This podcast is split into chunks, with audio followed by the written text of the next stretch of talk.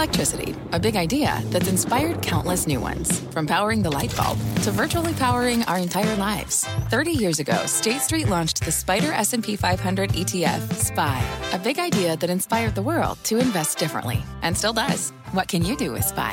Before investing, consider the fund's investment objectives, risks, charges, and expenses. Visit S S G A dot com for a prospectus containing this and other information. Read it carefully before investing. S P Y is subject to risks similar to those of stocks. All E T Fs are subject to risk, including possible loss of principal. Alps Distributors, Incorporated. Distributor. Homes dot com knows that when it comes to home shopping, it's never just about the house or condo. It's about the home. And what makes a home is more than just the house or property. It's the location and neighborhood. If you have kids, it's also schools, nearby parks, and transportation options. That's why Homes dot com goes above and beyond to bring home shoppers the in-depth information they need to find the right home. And when I say in-depth, I'm talking deep. Each listing features comprehensive information about the neighborhood, complete with a video guide. They also have details about local schools with test scores, state rankings, and student-to-teacher ratio. They even have an agent directory with the sales history of each agent. So when it comes to finding a home, not just a house, this is everything you need to know, all in one place. Homes dot com. We've done your homework. My mission is simple, to make you money. I'm here to level the playing field for all investors. There's always a bull market somewhere, and I promise to help you find it. Mad Money starts now. Hey, I'm Cramer. Welcome to Mad Money. Welcome to Cramerica. Other people want to make friends. I'm just trying to make you some money. My job is not just to entertain, but to educate and teach you. So call me at one eight hundred seven four three C N B C or tweet me at Jim Cramer. Here we go again. Every time this market pulls back, like it did this morning, when the Dow was briefly down one hundred sixty-eight points, it just scares the heck out of people like you wouldn't believe. And I think some of those fears are a mistake. Hey, first look, just witness how we rebounded today. Dow only closed down just thirty points. S and P declining zero point two three percent. NASDAQ a little bit heavier, dipping zero point two nine percent. Now, don't get me wrong. It's okay to be concerned. You should always keep a close eye on your stocks. Look, they're not cash. But I think worries about a devastating sell-off lurking just around the corner are indeed overblown, because there are a lot more benign forces at work in this market, and not many malignant ones that can cause fortunes to be lost in the blink of an eye. First, it's tough to pin this market's decline on anything in particular. That may be the most disconcerting thing about it, because when you get something like that, many people think it signals that something is indeed wrong. We just haven't figured it out yet. It's like we believe someone knows something that we don't know. And they were selling all kinds of stocks, from retail to transports to oil and gas and the banks and, of course, the techs. On top of that, many investors find the market's recent lack of volatility to be disturbing. Today, a very smart money manager, David Swensen, he's the guy who runs Yale's gigantic endowment, gave a talk where he said he finds the minimal volatility profoundly disturb, profoundly troubling, I should say. That was his actual quote, profoundly troubling. Given the geopolitical tensions he talked about, he used to, he talked about potential crash. I hate to use that word on the show, okay? Because a crash has so many connotations. But Mister Swensen, talking about a real bad decline. Now, Swenson's an elder statesman of the business with an excellent track record. He cannot be easily dismissed. Plus, the geopolitical situation is indeed troubling. President Trump just spent the last two days bashing a lot of world leaders for their trade imbalances with our country. And look, whatever view on trade, that's a pretty undiplomatic approach to take on a trip that was supposed to be about diplomacy. North Korea feels like an accident waiting to happen. I don't see how calling Kim Jong-un short and fat will convince him to give up his nukes. Sticks and stones may break his, break his bones, but I don't want any thermonuclear war. So maybe this market should be more turbulent.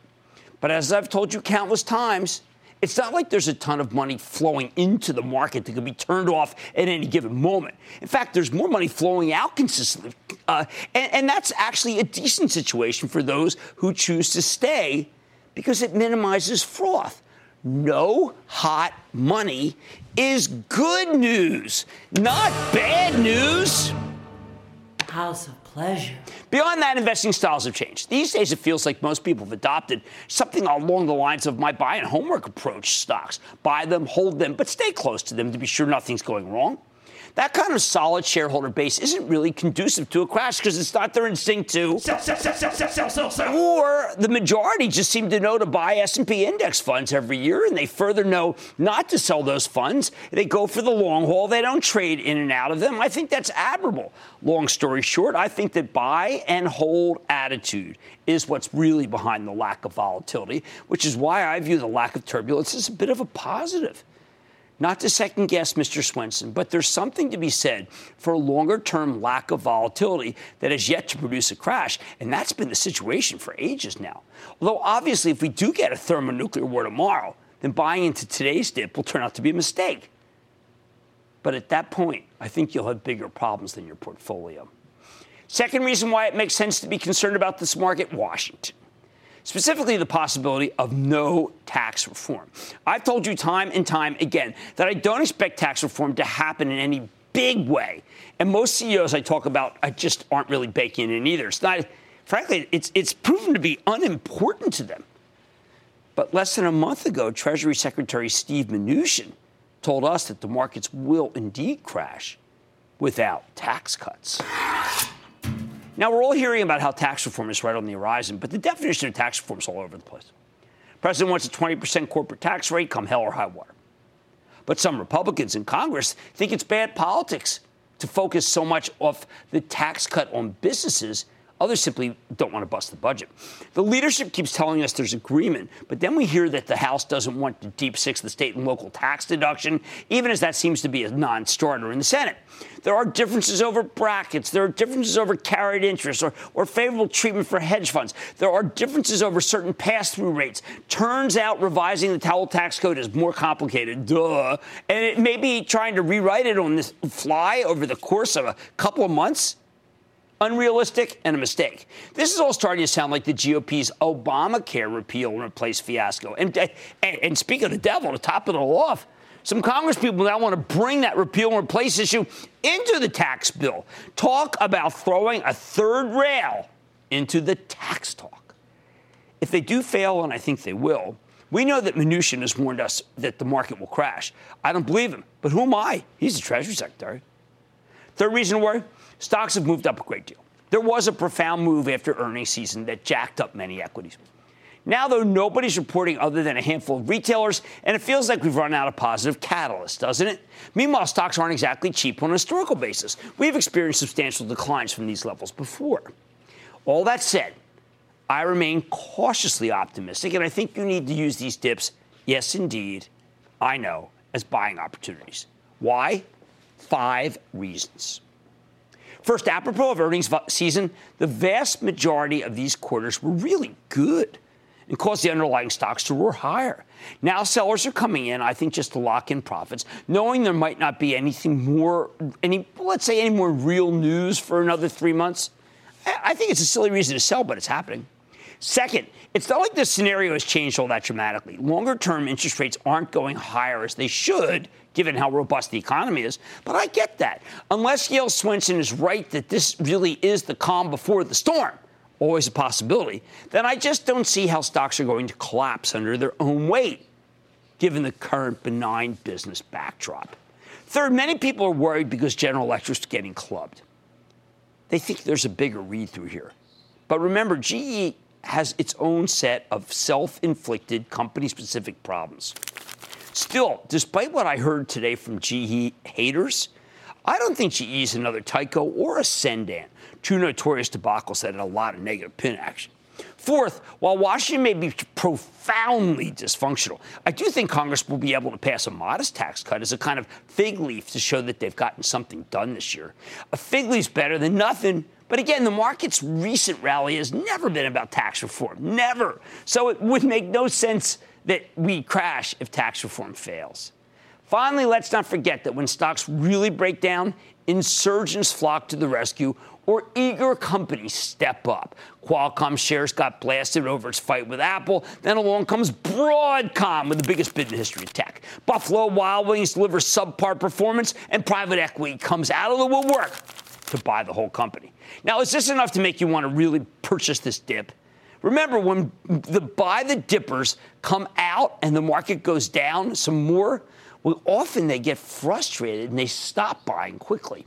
So while it might be time to pick up some Apple or some Facebook here in a pullback, remember to build your position slowly on the way down, so that way you do not panic if the market keeps declining. Very hard to do, by the way. I did a, a monthly call for members of the Action Alerts Plus dot com club today where I actually suggested doing some buying, but I was concerned that people won't have the gumption to step up. Sometimes it takes discipline to buy. The bottom line, I'm always telling you to wait for a pullback before you pull the trigger. Well, we may be staring at exactly the pullback you've been waiting for, so don't panic and embrace it. Frank in South Carolina. Frank. Yes, sir. What's up, Frank? I'm calling about our primary utility company in South Carolina, which is the Scana company. They built two nuclear power plants, which they basically walked away from and left billions of dollars. The way they financed it was the legislator gave Scana an increase years and years ago to finance it. Now, the legislators approved this. Now the legislators want to recoup this money for the shareholders and for the people that paid a bill. Yep. If if this happens, this could bankrupt that stock. I understand. You're right. I mean, it's a near fifty-two-week low. All the other ut- utilities are fifty-two-week high. Absolutely no reason, no reason whatsoever to have to stick your head in that particular lion's den. Let's stay away from it. Let's go to Marsha, New York. Marsha. Hi, Mister Cramer. Thank you for all you teach us. Oh, you're welcome. I'm glad that you regard the show as a teaching show. A little bit of entertainment teaching never hurt. What's up? I'm calling about Novocure. In two thousand fifteen, I bought one hundred shares at twenty-seven dollars. I spoke to you last month, and you said I should buy more if it goes down ten dollars below for what I paid. I bought fifty more shares at sixteen dollars. Right. And it went up, and then re- in recent weeks, it's been going down. Should I hold? Yes, I want you to hold Novocure. I, Novocure, I really genuinely believe, you know, we had Mister Doyle on, Bill Doyle.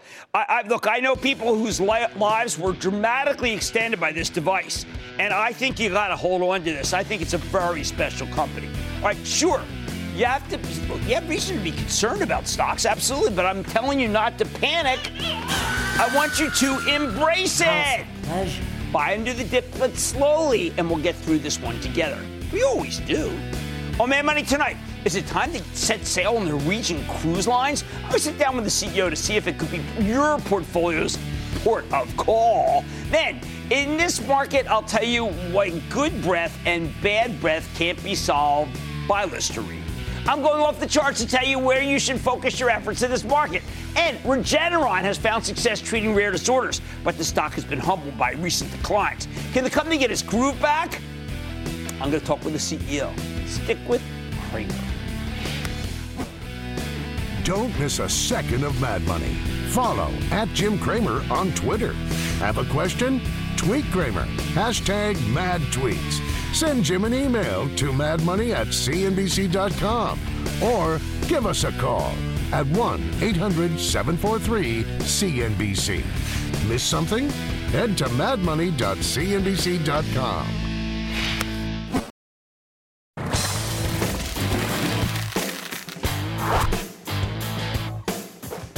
We're always talking about the rise of the experiential economy, how millennials would rather pay for experiences rather than things. They're material in a different way. And by experiences, we're talking about events that can be documented on their Instagram account. That's why the younger generation has embraced the cruise industry, and it's why I reiterate my longstanding recommendation for the group at the end of May. Now, within the cruise segment, there's one smaller, open, and up-and-coming player, and that's Norwegian Cruise Line Holdings, N C L H. It's a stock that's up ten percent since our last segment on the industry, not to mention up nearly thirty percent for the year. Of course, you'd think that Norwegian's third quarter would be seriously harmed by all that horrific, the horrific hurricanes. But when the company reported last week, it delivered a solid three cent earnings beat off a buck eighty-three basis, higher than expected sales, up eleven point two percent year over year. Plus, when you exclude the impact of the hurricane, just fifteen cents a share, management's full-year guidance was pretty robust. So we got to ask, can the stock keep climbing? Let's check in with Frank Del Rio. He's the president and C E O of Norwegian Cruise Lines to learn more about the quarter and where the company's headed. Mister Del Rio, welcome to Mad Money. Good to see you, sir. Jim, great to be Thank here. you. Have oh, a yeah. seat. Well, you know that I think about probably we are the biggest cheerleaders for your industry. You are. We see this happening. We see younger and older going for it. And I want to get your view about why the younger people choose Norwegian, because I know they do. There's so much to do in a cruise ship. Everything from visiting multiple destinations in a seven-day period, casinos, uh, great entertainment, fantastic food. Some of our ships have twenty-five, twenty-seven restaurants. Um, so uh, great value, by the way. So, right. you know, millennials, oh, uh, yeah. money's and tight. They care. They, they are very valuable. Money's tight. And so um, it's a great vacation experience. Um, the highest satisfaction scores of any vacation segment is the cruise industry. Really? It's interesting because when we did this linear study at my college uh, for reunion, it said that, that the most important thing is vacation, That's vacation right. time. And many people are going because you've got unique activities on yours, right? You've got a car racing. Yeah. How does it work? So about two years ago, we were getting ready to inaugurate one of our uh, Region seven Seas cruise ship, right. which is a very upscale, uh, not for millennials, for right. old guys like you and me. There you go. Anyway, so my both my grandsons were about ten years old at the time. They wanted an Xbox. Kept, Dad, uh, Pops, are you going to have an Xbox? Yeah. So I said to them, what else would you like to see in a cruise ship? And they both came up with this idea of a racetrack. So now, Brilliant. on Norwegian Joy, imagine this, a one thousand foot long, double-decker, eight-turn racetrack. Two turns are banked, cantilevered over the side of the vessel, ten cars racing at thirty-five miles per hour. I've never had this much fun in my life. I it mean, I remember fantastic. I used to love bumper car. I mean, it's the real deal. Uh, there, uh, it is, yes. Well, I mean, obviously, that's not the goal. There's the crash. But yes, I mean, that sounds like it's, a lot uh, of fun. It's a lot of fun. Now, you have in- unique destinations. One of them is Cuba. Yeah. And I wanted to be sure that I, I know you had some verbiage about it in the conference call.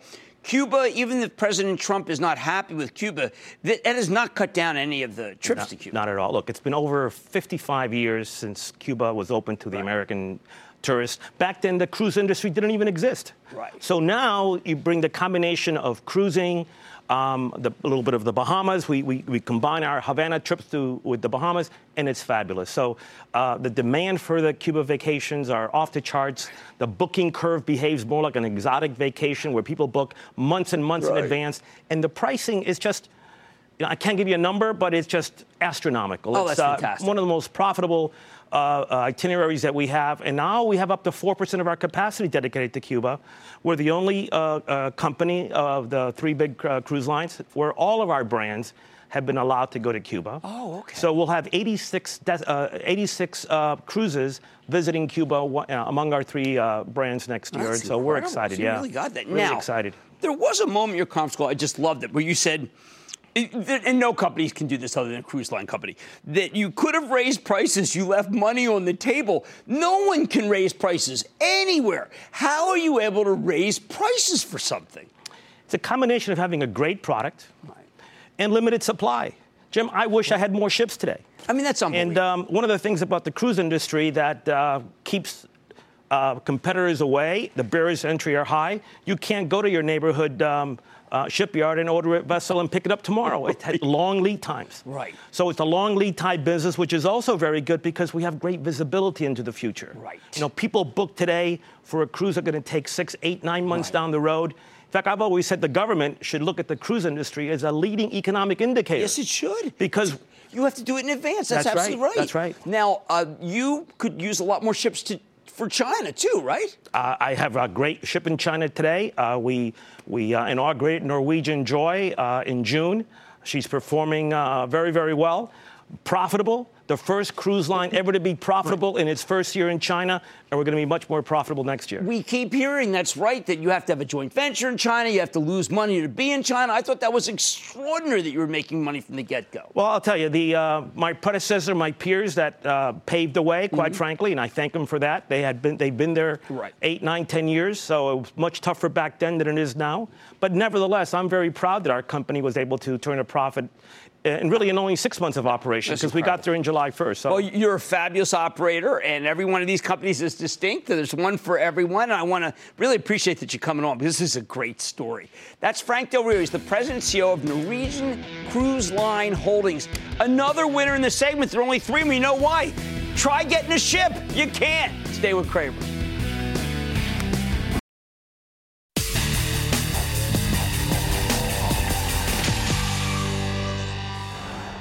After this market's incredible run over the last year, maybe it's time to start asking ourselves if any of the groups leading us higher have gotten less attractive, specifically whether we need to talk about breadth. When a group has bad breadth, meaning its strength is too narrowly spread across a few winners, not that it needs a pack of Altoids, that can often mean you need to start looking elsewhere for stocks to buy. So tonight we're going off the charts with the help of Rob Marino, who's a brilliant technician who happens to be my colleague at real money dot com, as well as being the publisher of right view trading dot com, to tackle the question of breadth in this market. Who's got good breath and who's got bad breath, and where you should focus your efforts in this environment. For example, we know that the tech sector, the X L K, has been red hot. However, Marino says the tech has developed the stock market equivalent of halitosis, with the shrinking number of stocks accounting for an increasing portion of the group's gains.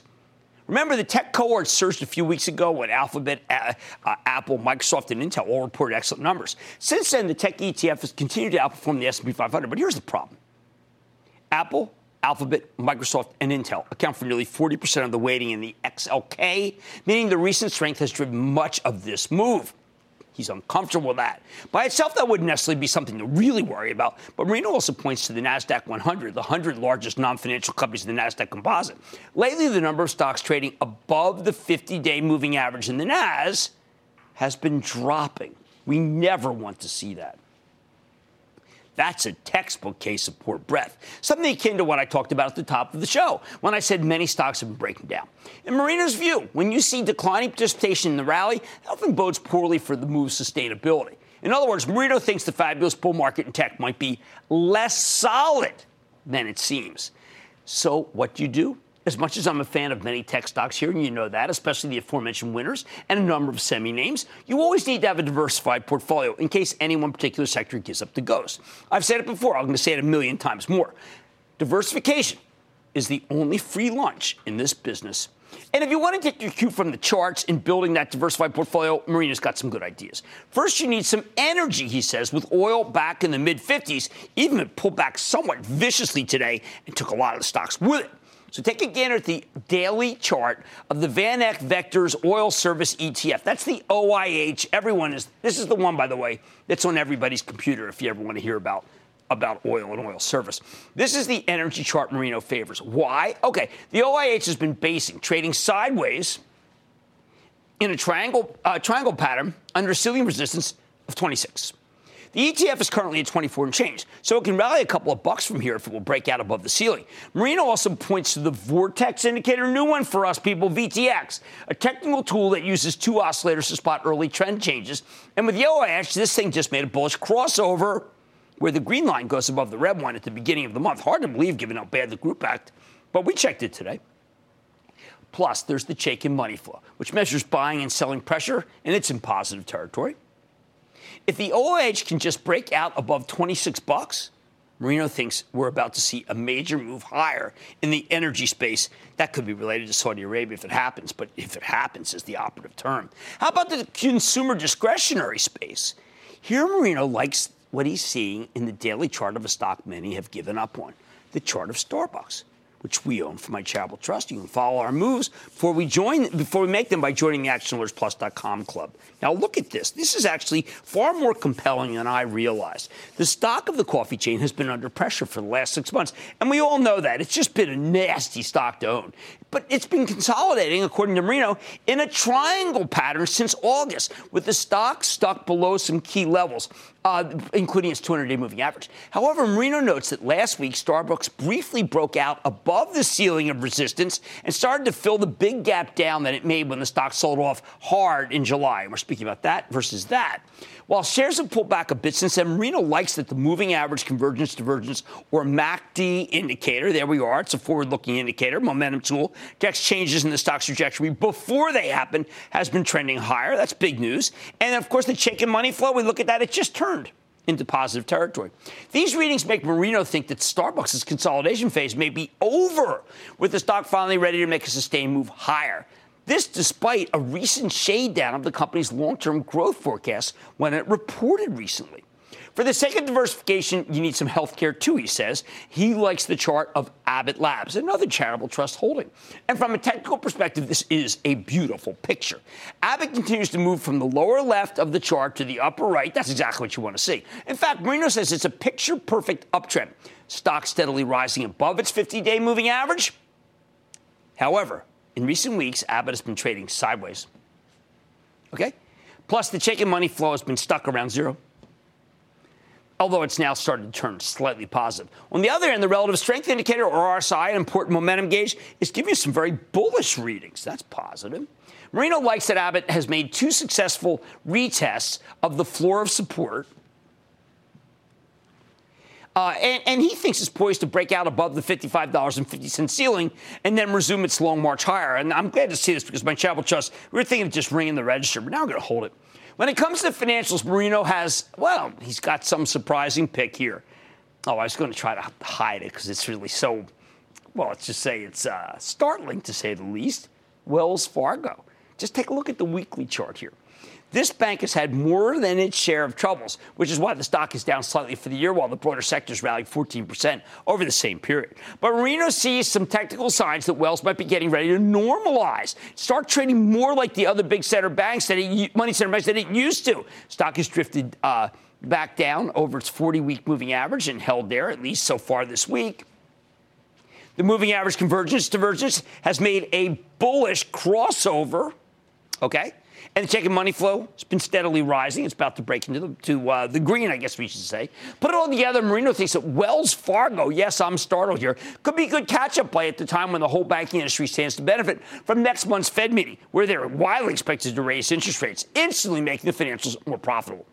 Retail? Marino likes the daily chart of Costco, which has recently soared into the stratosphere after a breakout above its two hundred-day moving average earlier this month. This rally has been powered by strength in the Chaikin Money Flow. Uh, and and, the, uh, and Marino believes that the stock is much more upside. This reminds me of Home Depot, by the way, which put a stellar quarter. Finally, you want an industrial here, since the industrials are one of the hottest groups in the market. When we checked in with Marino in July, he liked Honeywell's daily chart right as rain. He still does, even though the stock has rallied eight percent since that segment. Honeywell's a cream fave with a beautiful chart. The relative strength index, it's just, it's powerful. Uh, tracking above its center line. Chaikin Money Flow. It's currently in positive territory, indicating the big boys continue to load up on the stock. Put it all together, Marino thinks that there's simply no reason for Honeywell's terrific uptrend to change anytime soon. Here's the bottom line. With the breadth in the tech sector deteriorating, you need to start thinking more about the non-tech parts of your portfolio. And remember, you should always have a diversified portfolio. The charts as interpreted by Bob suggest that Starbucks, Abbott Labs, Wells Fargo, Costco, Honeywell, and the O I H could have more upside. My view? Many of these are definitely worth picking at into weakness, like the O I H, as the market gets hit with what many people see as the long-awaited pullback. Matt in Illinois. Matt! Hello, Cramer. First, I would just like to thank you because I am a millennial investor, and since reading your books and watching your show, I have gotten so excited about investing that I've decided to switch my career path into finance, and I am now currently pursuing my master's at Georgetown University. You helped me find my passion, so thank you for that. That is fabulous, Matt. That is really fabulous. I mean, it's a fabulous school, and I hope you do terrific. Bo- uh, thank you. Bo- Hoya Saxa, my friend, Hoya Saxa. Hoya Saxa. All right, so I am calling about Kratos Defense and Security Solutions, ticker yep. K T O S. They've been a winner this year, and there's a large amount of insider buying at higher price points than where it is currently trading. Since the quarter three report, it has gotten killed. I'm looking for some yeah, guidance. This is an, on this Matt, this is just forward. Another opportunity. We've been behind this thing the whole way. It periodically trades down like this, and I think you should just buy some. And congratulations, and thank you for the kind words. How about Jackson in Kentucky? Jackson. Hey, Jim. How's it going, man? I am doing fine, friend. How about you? I'm um, pretty good. I just want to say I love your show, dude. Thank you. Good work. Thank you. Okay, I'm uh, I'm pretty new to investing. I just bought one share of uh, uh, Zoomlight uh, X N E T, and uh, basically I just want to know uh, if you've ever heard of it or if you got any opinions well, on you know, it. Look, where do you think it's headed? I, I don't recommend any Chinese stocks other than Alibaba. And I'm not changing my view because Alibaba looks a lot like the financials of American companies, even as my friend Herb Greenberg chooses to disagree with me. That's right. I forget anything we've ever agreed on other than some bula base we had in San Francisco. I think it was in nineteen ninety-nine. All right. The breadth of tech is narrowing. That means it's time to look outside the sector. There are some promising charts out there. Remember to always stay diversified, please. Much more Mad Money ahead, including my exclusive with the C E O of Regeneron. And you know, he was the first guest to ever join me on Mad Money, Doctor Len Schleifer. Could the company find a way to regenerate profits after last year's decline? Then, after speaking with G E's new C E O this morning on Squawk on the Street, one thing is clear. The company owes us an explanation. Will we get one? Mm. And all your calls rapid fire tonight's edition of the Lightning Round. So stick with Cramer.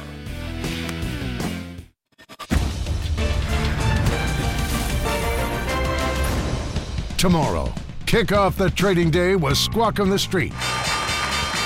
Live from Post nine at the N Y S E. Do you think Amazon's going to come after G E Power? Turbines? Yeah. Sure, they'll drop those bins. Out of the sky, it's too. Bins. Let's get that straight. It, they pronounce it bins. Oh, turbines. Tur- turbines. It all starts at nine a.m. Eastern.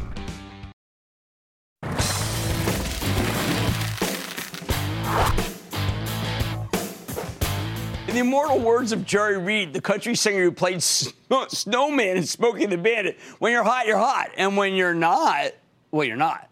I think he must have been thinking about Regeneron Pharmaceuticals, R E G N, the biotech, biotech best known for Eylea. That's the revolutionary treatment for age-related macular degeneration. Regeneron C E O Doctor Leonard Schleifer was one of our first C E Os on this show. I started recommending a stock in two thousand five. Stock was under five, and boy, was this thing hot, rallying to five hundred forty-three at its highs earlier this year, giving you a hundred-fold gain. Not to mention being up fifty percent for, uh, for the twenty seventeen at those levels. However, lately the stock's been humbled. So has the group. This one's plummeted over twenty-five percent from its peak in June. Why? Well, some of it is because biotech's going out of style on Wall Street. But some of this potential competition comes from Novartis. We've got to find out about this. Even the strong quarter Regeneron reported last week, and it was very strong, hasn't been enough to give its shares a sustained bounce. So is this an incredible buying opportunity in the stock of a company with an amazing long-term track record? Or should we proceed with caution? Let's take a closer look with Doctor Leonard Schleifer. He's the founder, president, and C E O of Regeneron Pharmaceuticals to get a better sense of how his company's doing. Doctor Schleifer, welcome back to Mad Money. Hey, good to see you. Good to see Have you, a seat. Jim. How you doing? All right, doctor, I'll tell you something.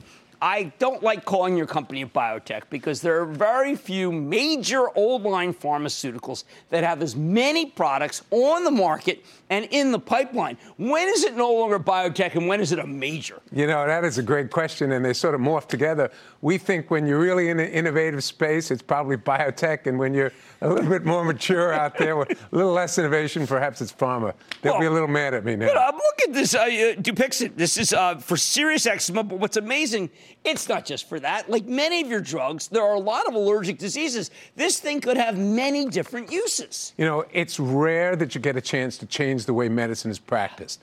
We think Dupixent might be able to change the way you practice medicine as when you're thinking about allergic diseases. Our first indication for the treatment of what we would call moderate to severe eczema, it's out there. It's, we're hearing great things about it. It's selling well. But I think it's just the first of many indications we can get. We got terrific asthma data. We're going to try and get it approved uh, there uh, next year. We're looking at nasal polyps. We're looking at food allergies. The food allergies, by the way, when I saw that, Len, I, I said to myself, that may be the, one of the biggest, if not the biggest, unmet need for younger people.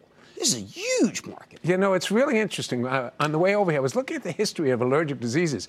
It was actually in the seventies, the eighteen seventies, when allergic rhinitis started picking up, which was the first of the allergic diseases. But it was really in the nineteen eighties or so uh, when you started to get the a- asthma epidemic, and then nineteen nineties, all of a sudden, food allergy. When you and I went to, well, when I went to school, there was no peanut. Pretty close. There was no peanut. Uh, kids were not right, allergic to right. peanuts. Now you can't bring peanuts to school. You can't open them on the plane sometimes. It's really terrible what's going on. So we're trying, we're going to look at that. We're going to look at a lot of food allergies. Now, the, immuno- the immuno-oncology platform is one that we've never even spoken about, but it's substantial. Yeah, you know, immuno-oncology, it's a big word, but what right. it, we, for your viewers, what that means, it's trying to get the your own immune system, your own cells, to t- attack and kill cancer. So you don't have to take poisons and have all sorts of terrible side effects and not great efficacy. This is, there's been some great advance by a lot of companies out there. We've got a product that we hope will uh, get to market uh, next year in that space. Wow, that's quick. Uh, skin cancer? Yes, that's wow. for uh, bad skin cancer, what we call cutaneous squamous cell cancer. Oh, my God. No, millennial. I mean, millennials not yet, but older people. You know, my generation, that is your biggest fear when you go to the dermatologist. Absolutely. Now, Leah, we should just speak about this. There's a lot of people, I, I don't know, maybe there's some people who just love the stock of Novartis. But to me, uh, the idea that these, somehow the stuff is better than expectations and could really present, as I read Credit Suisse, a competitive threat to Regeneron, Eylea, and wet A M D, I'm not seeing it. Maybe I'm too much of a homer. I don't know. I don't think this is anything near term to worry about. Well, you know, that's kind of you. Um, if you think about Eylea, it's a pretty high bar to, to take on. Yeah. Uh, if you, uh, we're going to give probably two million injections of Eylea this year alone in the United States. And they're two years away, at least, from their first injection commercially. And we've got long-term data. We've got vision data. You know, it's funny, in their uh, uh, in their uh, presentation, they sort of forgot what their primary endpoint was. Their primary endpoint was vision. And in that, while they were not different, so-called not inferior, we were actually numerically higher. Yeah. And, and it's like they forgot that. I think they're a little bit long on enthusiasm and short on data they, right they, now. Uh, They love to talk. Right. They're very promotional. That's okay. Now, one of those things, probably, I'm saving for the best for last. Okay, so my cardiologist says that everyone in America, if not the world, should be taking your Preluin. He says that if in five years from now, we are going to see a major difference between those who take it and those who don't, because the cholesterol level has to be dramatically lowered for everyone. It is very tough to grade these drugs over a very short-term period, isn't it? Yeah, and it's a it's a real complication, uh, frankly, Sorry. in our in our healthcare system. The people who are paying for it, uh, they don't necessarily have the incentive to keep you going ten years yes, down the road. Right, but but it's going to be that. I mean, look, my guy Ben Lewis is just saying, Jim, I want you on this, but I can't just, the insurance company, no one realizes right. how great it's going to be because it's going to take too long. But it is going to be life or death for a lot of people. Well, I think it has the uh, potential of really making a difference to a lot of people who have high cholesterol that right. you can't control with statins. Right. Statins are really good. And if you can take a statin and get your cholesterol really low, that's fine, and they're really cheap. But if you can't get there, and you've got heart disease, and maybe like you, Uh, Preluin's not a bad alternative. No, it sure isn't. You've done a great job. That's Doctor Leonard Schleifer, the founder, president, and C E O of Regeneron Pharmaceuticals, perhaps our number one recommendation since we started Mad Money. We're back in for the break.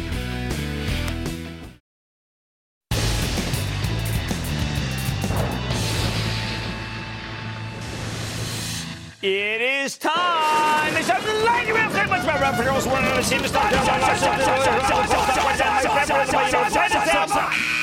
And then the lightning round is over. Are you ready, Ski? Daddy, time for the lightning round. We're going to start with Derek in Texas. Derek.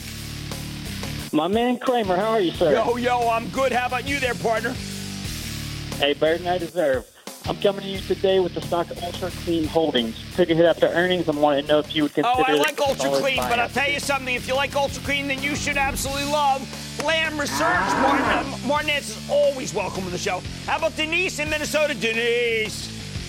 Booyah! From Ooh. Minnesota, the land of ten thousand lakes. And don't forget the Super Bowl. Oh, yeah, yeah, that's All right. It. Say, um, my company, um, I'm wondering if Patterson Companies has been punished enough for No, no, the dentistry, the, the, only posi- the only thing that is even near dentistry that we like right now is Danaher, which has a division that was doing poorly in dental and is now doing well. I'm going to Steven in Massachusetts. Steven! Booyah, Jim. Booyah. My, my question is about Wendy's. Wendy's quarter was fine. It's just that I am a devotee right now of McDonald's, and some chart work says that Starbucks is good. I am a little more tempered there. Let's go to Susan in South Carolina. Susan! Hi, Jim. Booyah! Booyah, Susan! So I love your show, and Thank you. I've done really well with NVIDIA, but what's happening with Aetna? Uh, we, look, these stocks are up, what I call up stocks. My favorite in the group is UnitedHealth. Aetna's terrific. I know some of the people in this group are saying, why do you stick with UnitedHealth? I am ecumenical. I like them all. Let's go to Richard in Ohio. Richard! Jim Cramer, Buckeye, booyah to you. I've been with you since Kudlow and Cramer. And Holy cow, that was forty-seven years ago. They still were using tubes and T Vs. What's up? Yes.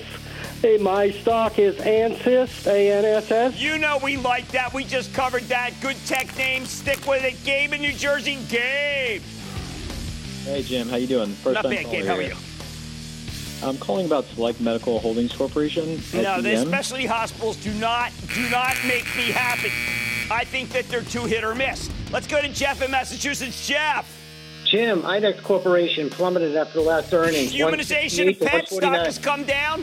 Humanization pets, by the way, and Align Technology. These two stocks remind me of each other. They're what we call up stocks. I D X, I D X X hardly ever comes down. I think this is your chance to get in. Let's go to Joshua in Nevada. Joshua. Big booyah, Cramer. I had a question regarding company Baozun, ticker symbol B Z U N. We are all in Baozun. I should add that when I talk about Alibaba, but we had them there on locally, and I think it's absolutely terrific. And that, ladies and gentlemen, is the conclusion of the Lightning Round. The Lightning Round is sponsored by T D Ameritrade.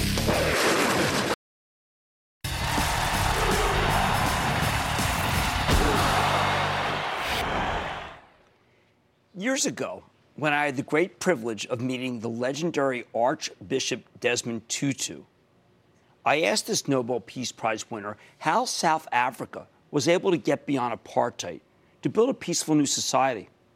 His response? He talked to me about the Truth and Reconciliation Commission that he chaired, which helped illuminate the sins of apartheid while at the same time letting the country put the past behind them. I mention this because sometimes if you want to move past something really terrible, you need to study and dissect and analyze what went wrong, even in the harshest way possible, which brings me to General Electric. Let me say right up front that I obviously don't think the troubles of a poorly run company are in any way comparable to decades of apartheid in South Africa. I don't want to minimize the importance of Desmond Tutu's real Truth and Reconciliation Commission. There's really no literal comparison. But I do think we can learn from it and apply those lessons to the financial world. This morning, I interviewed the new C E O of G E, John Flannery, along with my Squawk on the Street colleagues David Faber and Carl Quintanilla.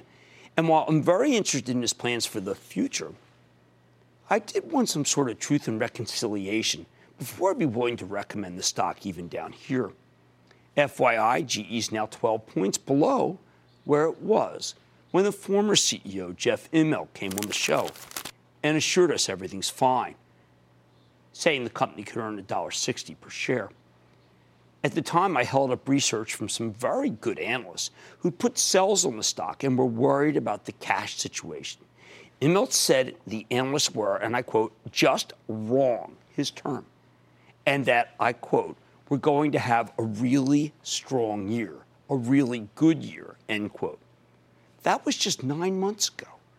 And look, this is a huge conglomerate that should be able to forecast at least somewhat within the broadside of a barn about what it might earn.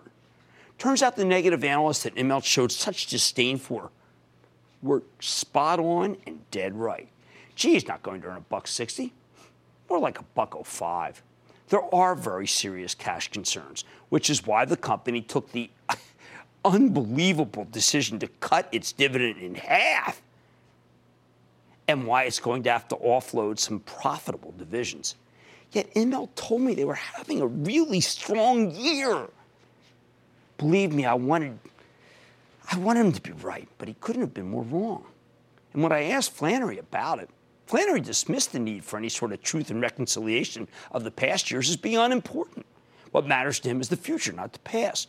Normally, I'm all for that kind of attitude. But as someone who believed that G E was doing much better than it was, I need to know two things. Was the old management misleading us? Or were they misleading themselves?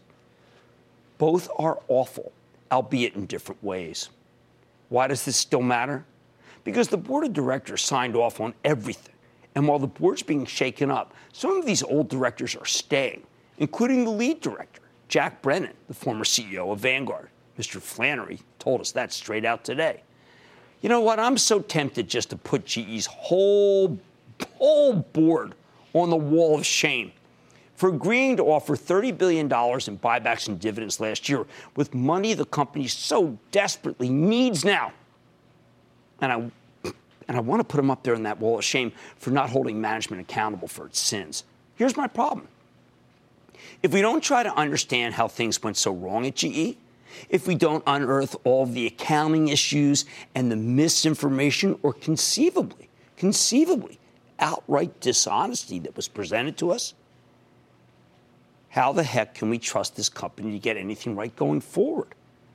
The shareholders deserve the truth, including yours truly, since we have the misfortune of owning G E for my charitable trust.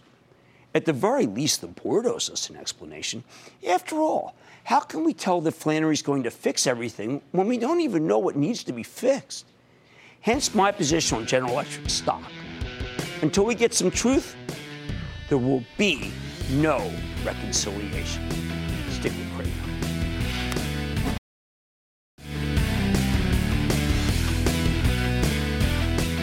Broke a pattern today. Home Depot reported a blowout quarter, and then once again, people sold it down without waiting to hear Carol Tomei and Craig Menear talk about how good it was doing on the conference call. They sent it down a couple of bucks, even though the comp numbers were fabulous. Sure enough, if they had waited the conference call, they would have heard an unbelievable story. They would not have lost money. They would have been a buyer, not a seller, and they would have watched the stock go higher, as it should, because Home Depot is one hell of a company. Like I said, there's always a bull market somewhere. I promise to try to find it just for you. Right here on Mad Money, I'm Jim Cramer. See you tomorrow.